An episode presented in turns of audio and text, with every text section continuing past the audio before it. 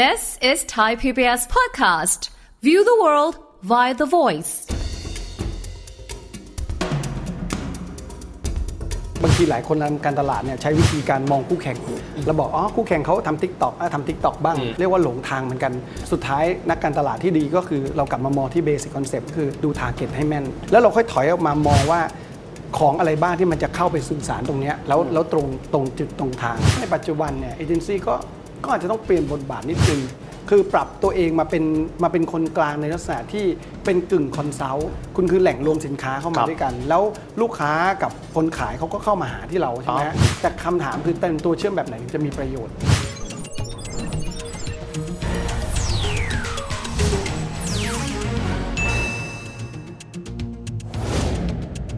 วัสดีครับยินดีต้อนรับเข้าสู่รายการเศรษฐกิจติดบ้านนะครับ เรื่องของการตลาดในยุคนี้ต้องยอมว่าโลกนี่หมุนเร็วมากนะครับ เทคโนโลยีใหม่ๆ ก็มาเทคโนโลยีแพลตฟอร์มใหม่ๆนี้ก็ทำให้เราต้องปรับตัวไปด้วย ทีนี้ครับตอนนี้เราย่างเข้ามาสู่ครึ่งหลังของปี 2566 ไปแล้ว เทรนด์การตลาดจะเปลี่ยนแปลงไปในทิศทางใด หรือไม่และอย่างไร แขกรับเชิญของเราในวันนี้ครับท่านเป็นหัวหน้าสาขาการตลาดวิทยาลัยการจัดการมหาวิทยาลัยมหิดล ผู้ช่วยศาสตราจารย์ดรบุญยิ่ง คงอาชาพัฒน์อาจารย์สวัสดีครับสวัสดีครับผมอาจารย์บุญยิ่งครับการตลาดระยะหลังเปลี่ยนเนาะเปลี่ยนเยอะสมัยก่อนโซเชียลมีเดียเดี๋ยวนี้ก็โผล่มาเดี๋ยวก็มี TikTok เดี๋ยวก็มีเยอะแยะไปหมดเลย อาจารย์มองว่าเทรนด์หลักๆเลยครับของปี 2023 นี้ที่จะเปลี่ยนในช่วงครึ่งปีหลังมีอะไรบ้างที่เราต้องสังเกตบ้างครับอาจารย์โอเค ก็จริงๆแล้วต้องบอกว่า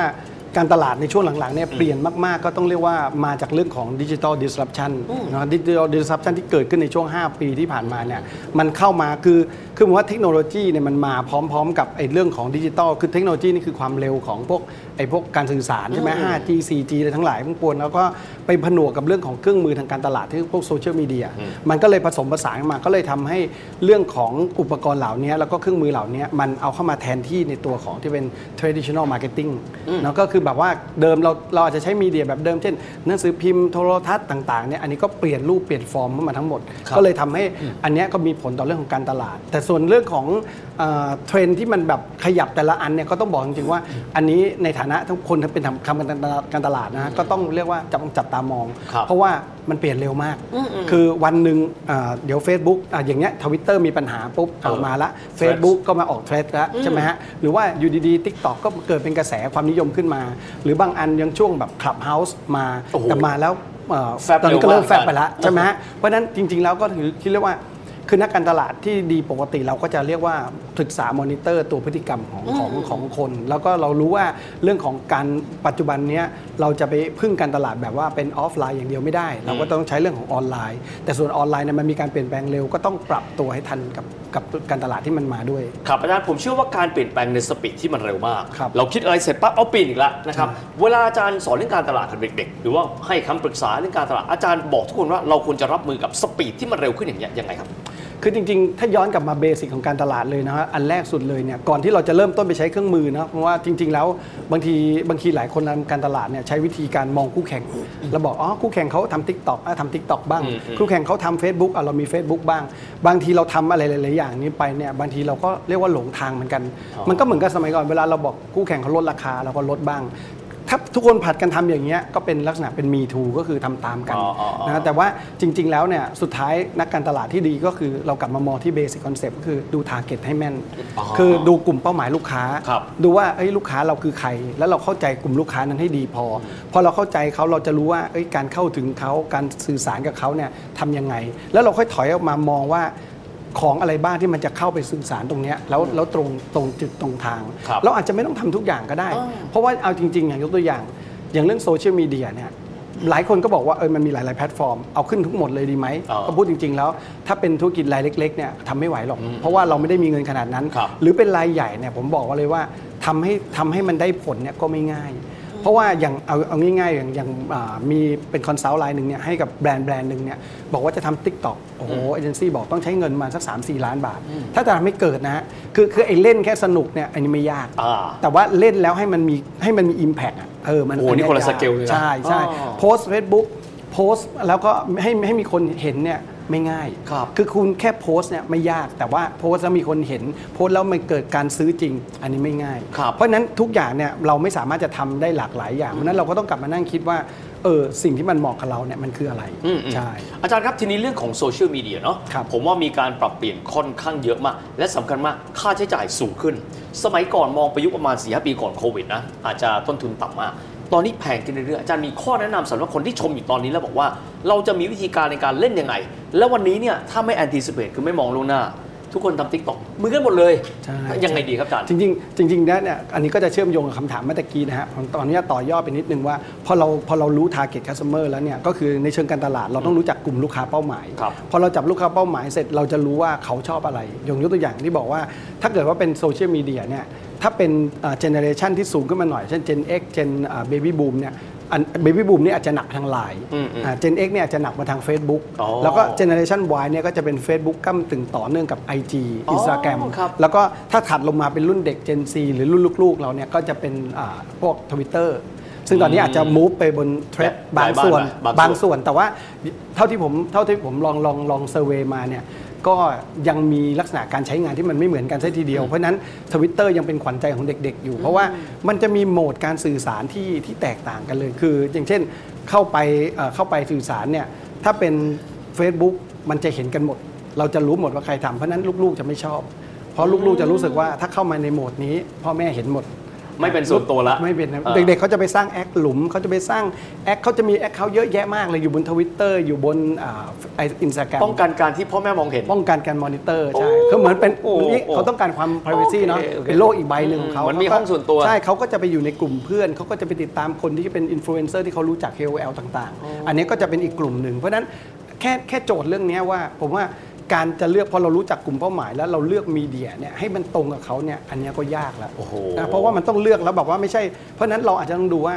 ถ้ากลุ่มเป้าหมายเราเนี่ยไม่ใช่กลุ่มเป้าหมายที่สื่อสารใน Tik t o อกเราจำเป็นที่จะต้องลงทุนใน Tik t o อกเยอะขนาดไหนเอาโอเคนะมันก็มันก็จะมีกลุ่มแต่ละอันหรือว่าอย่างการสื่อสารใน Tik t o อกเนี่ยก็ต้องบอกว่า Tik t o อกก็มีความกว้างมันมีทั้งแบบพวก entertain ที่เราเห็นเป็นพวกท่าเต้นเนาะแต่ว่าจริงๆ มันก็จะมีอีกระดับหนึ่งเป็นพวกให้ความรู้ครับเออเพราะฉะนั้นจริง ๆ แล้วเนี่ย การสร้างตัวตนที่ชัดเจนเนี่ยพออย่างนี้ว่าพอเราเห็นกลุ่มเป้าหมายที่ชัดเจน เราเรามีเรามีหลักการหรือมีหลักการตลาด หรือมี positioning อะที่มันชัดเจนเนี่ยมันก็จะช่วยให้การสร้างตัวตนเราเนี่ยไม่ว่าจะอยู่ในแพลตฟอร์มไหนก็ตามเนี่ยมันจะเข้าไปถึงกลุ่มเป้าหมายง่ายขึ้นอืมเพราะพูดจริง ๆ แล้วต้องบอกเลยว่าถ้าใช้เงินสร้างเนี่ยใช้เงินเยอะมาก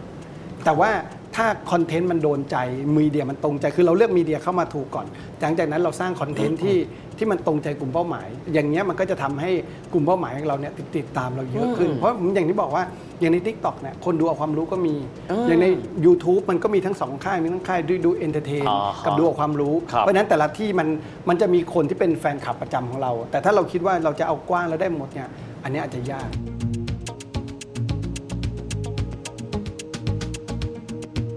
อาจารย์ส่วนหนึ่ง ในยุคปัจจุบันเราใช้อินฟลูเอนเซอร์ค่อนข้างเยอะครับแล้วก็จะมีอินฟลูเอนเซอร์ผ่านยูทูบเบอร์ก็เยอะ TikTok เองเขาก็มีอินฟลูเอนเซอร์นะครับอดีตแล้วก็อาจจะมีดาราเนาะครับอาจารย์มองว่าเทรนด์แบบเนี้ยคนที่เขาศึกษาการตลาดเขาควรจะ approach หรือควรจะใช้อินฟลูเอนเซอร์อย่างไร เพื่อให้มีประสิทธิภาพสูงสุด หรือว่าสถาปนาตัวเองเป็นอินฟลูเอนเซอร์หรือมีกลไกอะไรบ้างครับอาจารย์ที่จริงที่จริงนะอันนี้ก็เป็นเรียกว่า มันก็เป็นอีกมิติใหม่เลยใช่ไหมฮะ เพราะว่าในโลกสมัยก่อนเนี่ยโอ้โหการที่เราจะเข้าถึงสื่อเราที่เราจะเป็นอะไรเนี่ยมันไม่ได้ง่าย เพราะว่ามันใช้การลงทุนเยอะ แต่ว่าปัจจุบันนี้ทุกคนก็บอกว่าทุกคน accessible คือเข้ามาถึงได้กันหมดนะแล้วก็สามารถจะสร้างตัวตนได้ก็จริงๆผมว่าก็เป็นโอกาสนะสำหรับเด็กรุ่นใหม่ๆหลายๆคนเนี่ยก็เกิดเราอยากจะเป็นยูทูบเบอร์เป็น TikToker ก็เรียกว่าเป็นเวทีที่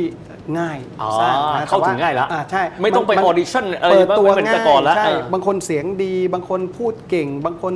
มีไลฟ์สไตล์สนุกสนุกๆก็สามารถมาแชร์ แล้วก็สร้างตัวตนได้นั่นก็ต้องมองในแง่ที่ว่า ผมว่ามันโอกาส คือคือทุกอย่างเนี่ยเวลาเรามองของพวกเนี้ยเราก็ต้องมองว่ามันมีมันมีพลวัตมันขยับไปเรื่อย ๆ เราคงจะไปฟิกว่ามันเคยเป็นแบบนี้แล้วมันจะต้องเป็นแบบนี้เนี่ยผมว่ายาก เพราะฉะนั้นก็แน่นอนในเชิงของเด็กรุ่นใหม่ ๆ หรือว่าไม่ว่าจะไม่มีไม่จำเป็นต้องเป็นเด็กนะ ผู้ใหญ่ผู้อย่างเราหรือใครก็ตามเนี่ยผมว่าถ้าถ้ามองว่าตรงเนี้ยเป็นชแนลในการที่จะสามารถสื่อสารกับคนได้อะแล้วมีของจะขายอะอ่าก็อันนี้ก็เป็นโอกาสของของของเขาแล้วใช่ไหมฮะถ้าเกิดมองในฝั่งของแบรนด์เนี่ยแบรนด์ก็เรียกว่า ก็น่าจะเป็นอะไรที่ที่ดีขึ้นคือมีตัวเลือก คือเดิมเนี่ยพูดจริงๆว่าแบรนด์แบรนด์หนึ่งเนี่ยเวลาจะเกิดขึ้นมาโดยเฉพาะแบรนด์เล็ก ๆ ด้วย SME เนี่ยถ้าเกิดว่าจะเกิดในระดับโทรทัศน์เนี่ยโอ้โหการซื้อสื่อนี่โอ้โหสมัยก่อนเราบอกว่าการไปเป็นขึ้น TV commercial เป็นโทรทัศน์นะขึ้นโฆโฆษณา SME หมดสิทธิ์แล้วนะอาจารย์ไม่มีทางครับ คือต้องมีเป็น 10 ล้าน up อ่าคือหมายถึงจะมีหรือ ค่าผลิตไอตัวตัว spot ก็ตาม TVC เนี่ย TVC ก็ตามก็แพงเป็นหลายๆ ล้านครับ แล้วรวมทั้งการออกสื่อก็ก็ยาก แต่ทุกวันนี้ง่ายมากอืมนะสามารถจะ boost post เองก็ได้ หรือสามารถจะไปขึ้นบนยูทูบอาจจะขึ้นไปอะไรลิงก์กับเขาได้หมดเลย เพราะฉะนั้นก็เรื่องเรียกว่าในเชิงของแบรนด์เนี่ยผมว่าก็เป็นอะไรที่เป็นการเปิดโอกาสนะแต่ว่ามันก็อันแน่นอนอะมันก็จะมีคนถูกกระทบนะยกตัวอย่างคนที่คนนั้นไม่ที่เป็นตัวกลางอย่างเอเจนซี่อย่างเงี้ยอืม เอเจนซี่ก็จะเหนื่อยหน่อย อ๋อ แต่ผมว่าถึงเหนื่อยแต่ก็ ก็อีกอะไรฮะมันทุกอย่างมันมีเหมือนกับมันมีโอกาสของมันมัน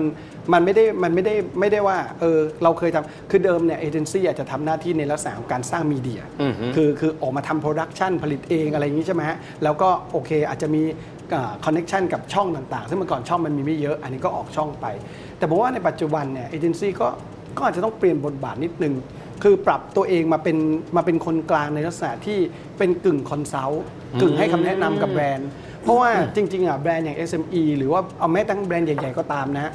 ไม่ใช่ทุกคนจะรู้จักอินฟลูเอนเซอร์ทั้งหมด อะเพราะว่าเดี๋ยวบอกช่องมันหลากหลายมากอืมอืมเพราะฉะนั้นมันเราไม่รู้เลยว่าเราจะเข้าไปตรงไหน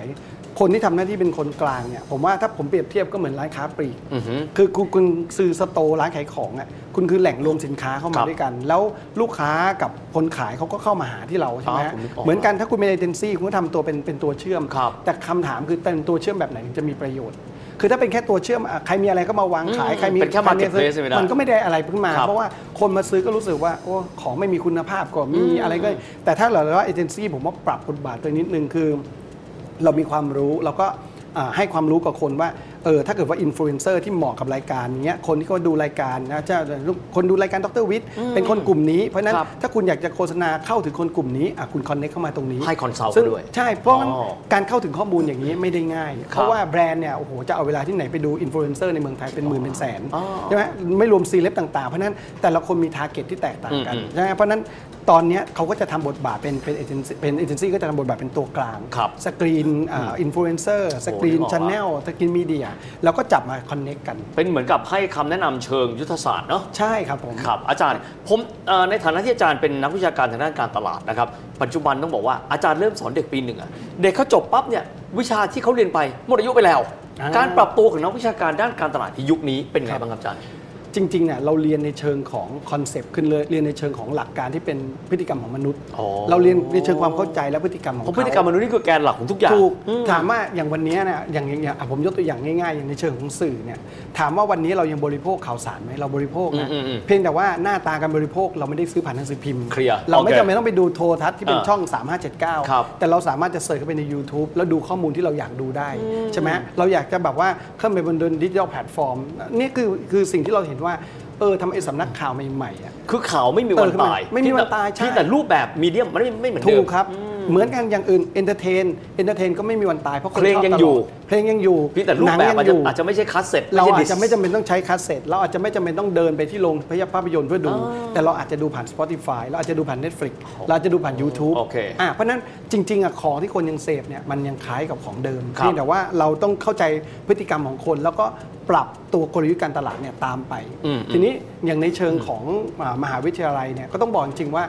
ผมเรียนอย่างนี้ว่ามหาวิทยาลัยเนี่ยจริง ๆ แล้วมีมีความแตกต่างนะในมุมที่ผมเห็นเนี่ยก็มีความแตกต่างกับอ่า practitioner ประมาณหนึ่งหลายหลายหลายครั้งเราก็จะมองว่าเอ๊ะเรา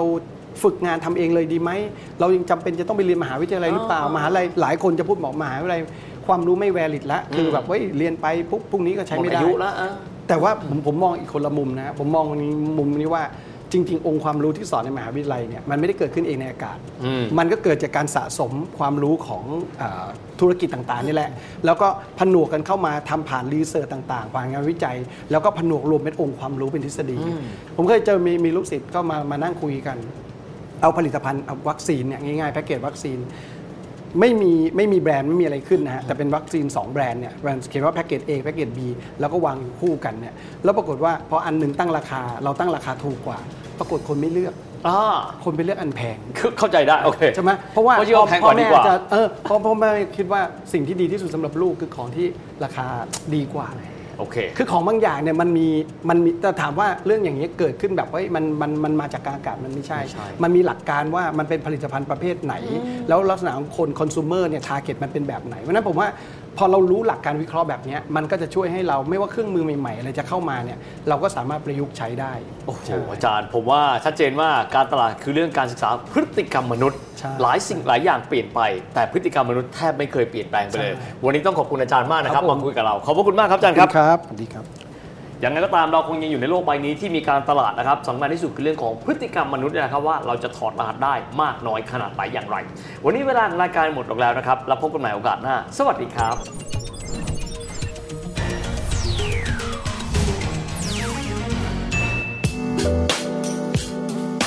ติดตามรายการทางเว็บไซต์และแอปพลิเคชันของไทย PBS Podcast Spotify SoundCloud Google Podcast Apple Podcast และ YouTube Channel Thai PBS Podcast Thai PBS podcast. View the world via the voice.